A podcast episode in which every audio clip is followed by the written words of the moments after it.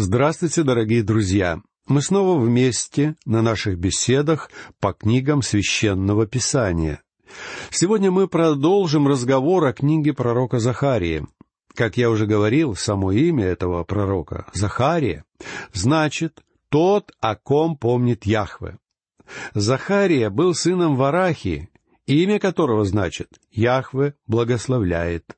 А кроме того, Захария был внуком человека по имени Аддо, что значит «назначенное время».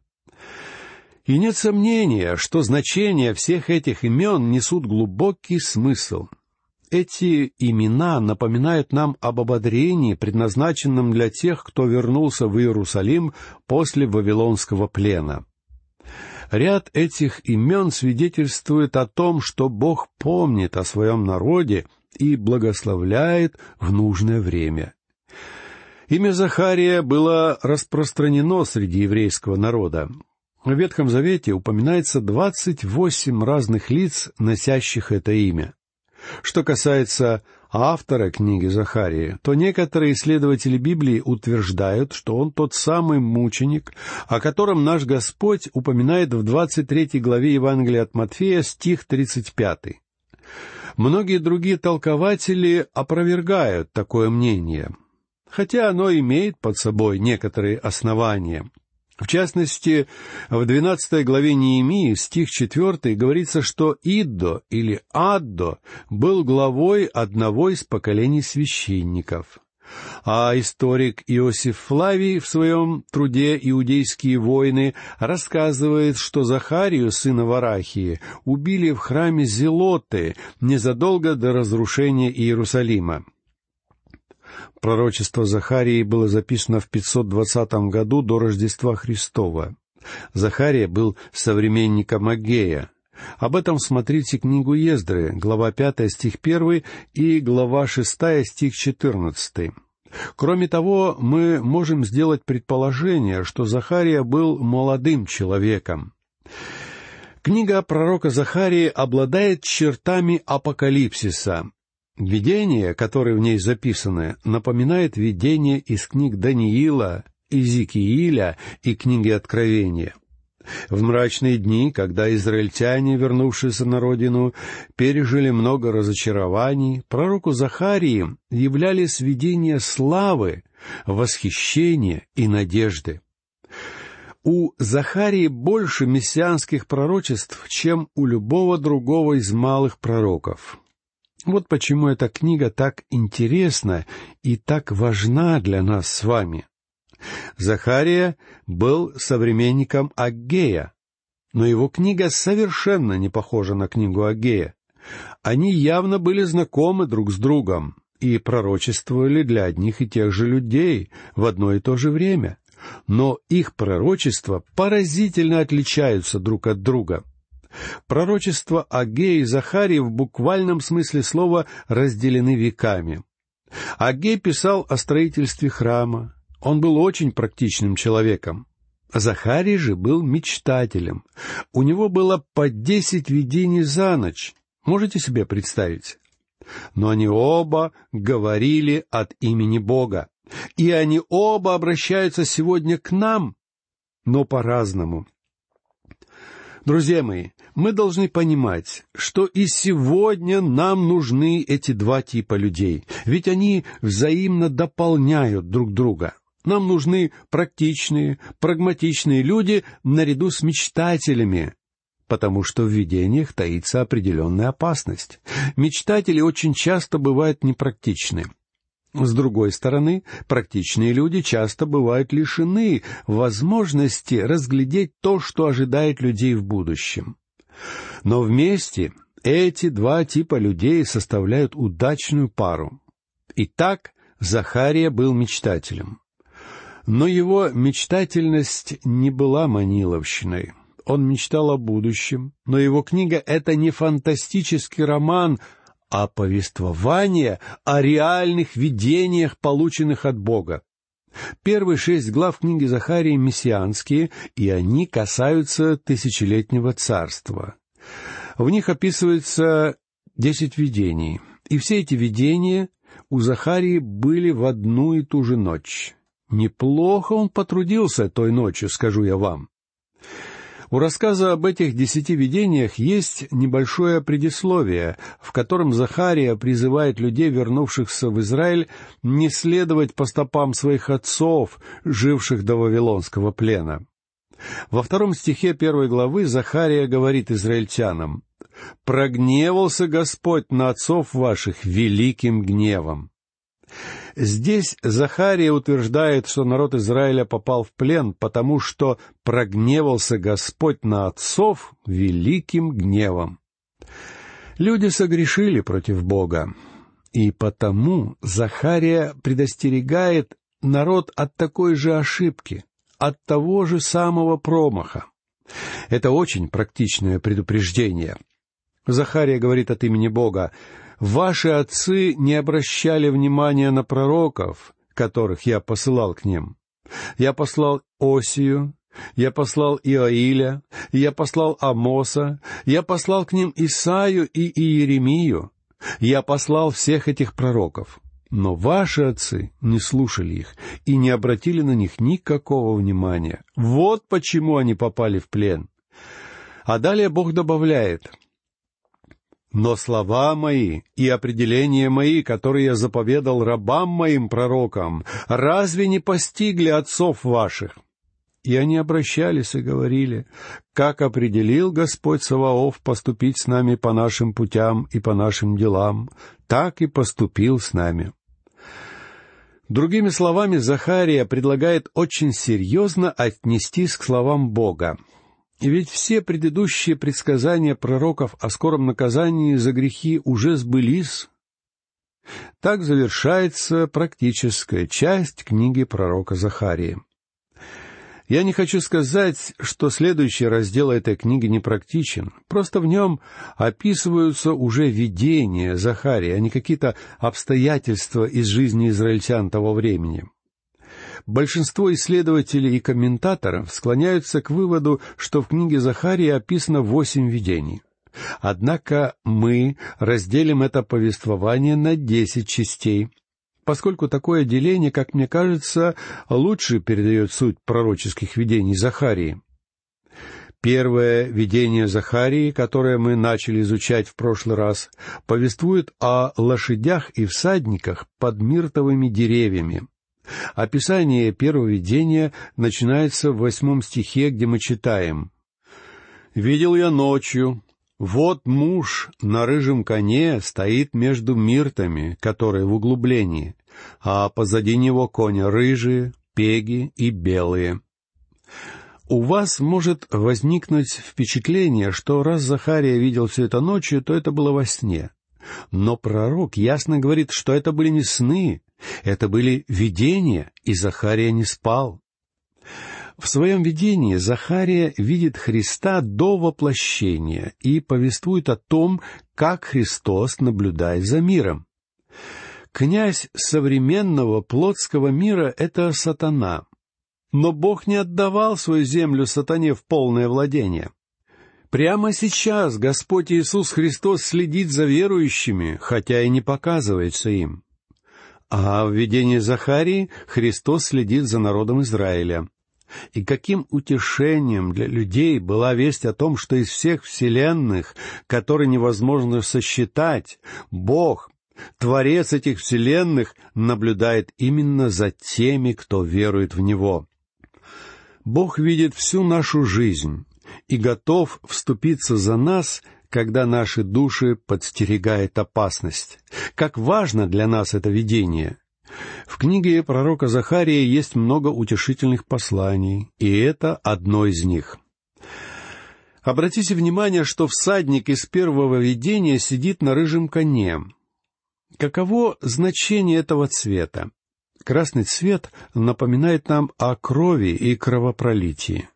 В книге Откровения красный цвет символизирует кровопролитную войну. Но для того, кто едет на рыжем коне, этот цвет символизирует его собственную кровь, которая будет пролита. Христос наблюдает за землей, потому что ему предстоит умереть и пролить свою кровь на зарод человеческий. Какая потрясающая картина! а позади него кони рыжие, пеги и белые. Здесь не говорится, что на этих конях были всадники. Но мне кажется, что мы вполне можем считать, что на каждой лошади было по всаднику. Здесь Бог не дал нам полной информации, но мы предполагаем, что эти всадники — ангелы, которыми командует Христос. Они следят за происходящим на земле и докладывают ему о своих наблюдениях. Я полагаю, что цвета лошадей рыжий, пеги и белый тоже имеют значение. Я не слыхал слова «пеги» с тех пор, как в детстве жил в западном Техасе и южной Оклахоме, где лошади были основным средством передвижения. Помню, как я впервые увидел автомобиль в Спрингере, штат Оклахома. Мы стояли и смотрели на него два часа. Могли бы вы представить себе, чтобы сегодня кто-нибудь пришел на стоянку и два часа любовался автомобилем? А вот мы любовались. Это была машина доктора, и все жители маленького городка, в котором я жил, приходили посмотреть на нее. Смотреть на нее было страшно. Она казалась нам диковинной. Никто даже не мог себе представить, что когда-нибудь машины заменят лошадей на наших грязных дорогах. Я хорошо помню пегих лошадей. Они были пятнистые, какие-то коричневато-оранжевые, причем я всегда считал этот цвет грязно-желтым. Возможно, вам не понравится такое описание, если у вас есть любимая пегая лошадь. Но когда я был ребенком, все пеги лошади казались мне именно такими. Я уже сказал, что масти лошадей, упоминаемые здесь, кажутся мне не случайными. Рыжие кони, должно быть, символизируют войну. Белые кони — это, вероятно, символ победы. Всадник, горцующий на белом коне, движется к триумфу. А пеги — это просто смесь из разных цветов. Кроме того, в прочитанном стихе сказано, что всадник на рыжем коне стоит между миртами. Мирт — это то, что мы в Калифорнии называем лавровым деревом. Оно встречается в пустынных районах. Южная Тихоокеанская железнодорожная компания насадила их вдоль своих насыпей в Палм-Спрингс, чтобы песок не засыпал рельсы. А вот в израильской земле миртовые деревья росли изначально, и там много долин, покрытых этими деревьями. Мирт считается чем-то вроде символа Израиля. Некоторые деревья и цветы могут быть символами народов. Оливковое дерево, смоковница, мирт, виноградная лоза — все они имеют свое значение. В книге Исаии, глава 41, стих 19, Бог говорит — Посажу в пустыне кедр, сетим, и мирт, и маслину. Насажу в степи кипарис, явор и бук вместе. А в 55 главе Исаии, стих 13, Бог говорит, «Вместо терновника вырастет кипарис, вместо крапивы возрастет мирт, и это будет во славу Господа, в знамение вечное, несокрушимое». В современном Израиле очень активно сажают деревья, в основном миртовые, и это не случайно. Интересно, что миртовые ветви использовались вместе с пальмовыми, когда израильтяне отмечали праздник Кущи. Они делали шалаши не только из пальмовых, но также из миртовых ветвей. А вот еще одно интересное наблюдение. Еврейское слово, обозначающее мирт, это «хадас», и от него произошло имя Исфири, которое по-еврейски звучит «хаддаса». Так что если вы встретите двух девушек, одну из которых зовут Исфирь, а другую Мирта, то помните, что по сути у них одно и то же имя, и их обеих назвали в честь миртового дерева. Давайте посмотрим на текст дальше. Мы читаем, что всадник стоит между миртами, которые в углублении. Что значит в углублении? Здесь не надо ничего усложнять. Захария просто-напросто имеет в виду долину. Рощи миртовых деревьев росли в долинах поблизости от источников воды. И миртовые деревья в долине, должно быть, символизируют Израиль, потому что Израиль, без сомнения, находился в углублении в тот период. Прежде чем мы перейдем к следующему стиху, мне хотелось бы еще раз сказать вам, что всадник на рыжем коне — это, по моему мнению, Господь Иисус, ждущий того дня, когда Он придет на землю и установит свое царство. А пока что Он следит за происходящим на земле, наблюдает за ней — Другие же всадники — это духовные существа, сотворенные Богом сверхъестественные создания, или ангелы, которые служат Христу. Продолжим читать первую главу, послушайте девятый стих.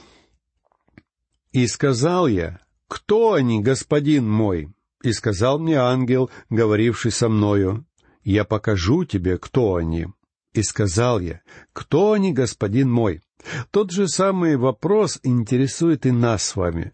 Так что послушайте внимательно дальше. Вот объяснение ангела в десятом стихе. «И отвечал муж, который стоял между Миртом, и сказал, «Это те, которых Господь послал обойти землю». Слова «обойти землю» означают, что эти создания несли дежурство по всему лицу земли. Они составляли своего рода ангельский патруль. Послушайте одиннадцатый стих. «И они отвечали ангелу Господню, стоявшему между миртами, и сказали, «Обошли мы землю, и вот вся земля населена и спокойна». Вся земля населена и спокойна. Это значит, что в то время на земле был мир. Звучит приятно, ведь за те пять тысяч лет истории Земли, что нам известны, всего около двухсот лет были по-настоящему мирными.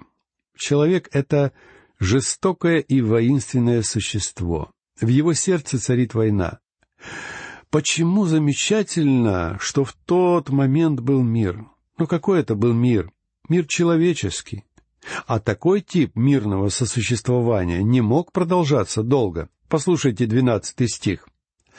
И отвечал ангел Господень и сказал, «Господи Вседержителю, доколе ты не умилосердишься над Иерусалимом и над городами Иуды, на которые ты гневаешься вот уже семьдесят лет». Семьдесят лет Иерусалим лежал в руинах и пепле. Но теперь остаток Израиля, вернувшись в свою землю, начал восстанавливать свой город. И этих людей не мог не волновать вопрос, скоро ли Бог дарует нам истинное благословение.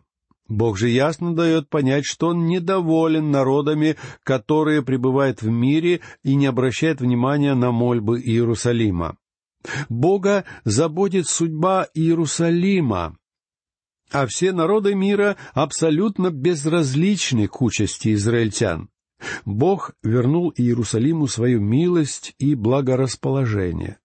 А значит, народы мира, окружающие Израиль, тоже обязаны так поступить. Эти народы сейчас живут в мире. Однако этот мир не будет долгим. Друзья мои, слова Захарии имеют прямое отношение к сегодняшнему положению вещей — Мир не будет постоянным на этой земле до тех пор, пока Господь Иисус не воцарится в Иерусалиме. Ибо Христос — это князь мира, и мир, который предлагает нам Христос, — это мир с Богом, мир прощенных грехов. Если мы праведны перед Богом, то мы сможем жить в мире с ближними и с другими народами. А если мы далеки от Бога, то наша участь — войны и вооруженные конфликты. Так называемые цивилизованные христианские народы развязали в двадцатом веке две мировые войны. Интересно, что во время Второй мировой войны войска США сражались на юге Тихого океана. Они ожидали встретить там, на маленьких островах, дикарей и людоедов, а встретили христианские церкви и христиан, которые радостно их приветствовали. Так называемые язычники жили в мире, в их душе царил мир, а так называемые христианские народы воевали. Этим еще раз подтверждается истина, что человечество не может жить в мире вне Христа. Иерусалим — это ключ к миру во всем мире. В дни Захарии земля пыталась жить в мире, игнорируя Иерусалим. Это было время величия Мидии и Персии. Вы помните, что сначала Вавилон сокрушил Египет и Ассирию, потом Мидия и Персия сокрушили Вавилонскую империю, и теперь они правили всей территорией от реки Инд до Средиземного моря, и от снежных гор между Черным и Каспийскими морями до песков пустыни Сахара. В это самое время среди людей на недолгий срок установился мир, о котором мы только что прочитали у Захарии. Но уже скоро с запада придет Александр Македонский, и снова начнутся сражения. Мир не мог продолжаться вечно, потому что ключом к миру был город Иерусалим. Читаем далее, послушайте тринадцатый стих. Тогда в ответ ангелу, говорившему со мною, изрек Господь слова благие, слова утешительные. Обратите внимание, благие и утешительные слова Господа должны были помочь вернувшимся иудеям. Как мы помним, Агей, пророчествовавший в то же самое время, провозглашал суд, тогда как Захария провозглашает здесь благую весть утешения. А в заключении нашей сегодняшней беседы давайте прочитаем четырнадцатый стих. «И сказал мне ангел, говоривший со мною, провозгласи и скажи, так говорит Господь Саваоф, возревновал я о Иерусалиме и о Сионе ревностью великою. Возревновал я о Иерусалиме, говорит Господь. Бог ревнует свой народ, то есть пытается сделать так, чтобы израильтяне обратили свои сердца к небу. И я верю, что настанет время, когда Бог начнет действовать и проявит власть и силу, чтобы возвратить свой народ из мирского рабства к Божьей свободе. Итак, дорогие друзья, на этом мы заканчиваем нашу вторую беседу по книге пророка Захарии. Я прощаюсь с вами. Всего вам доброго. До новых встреч.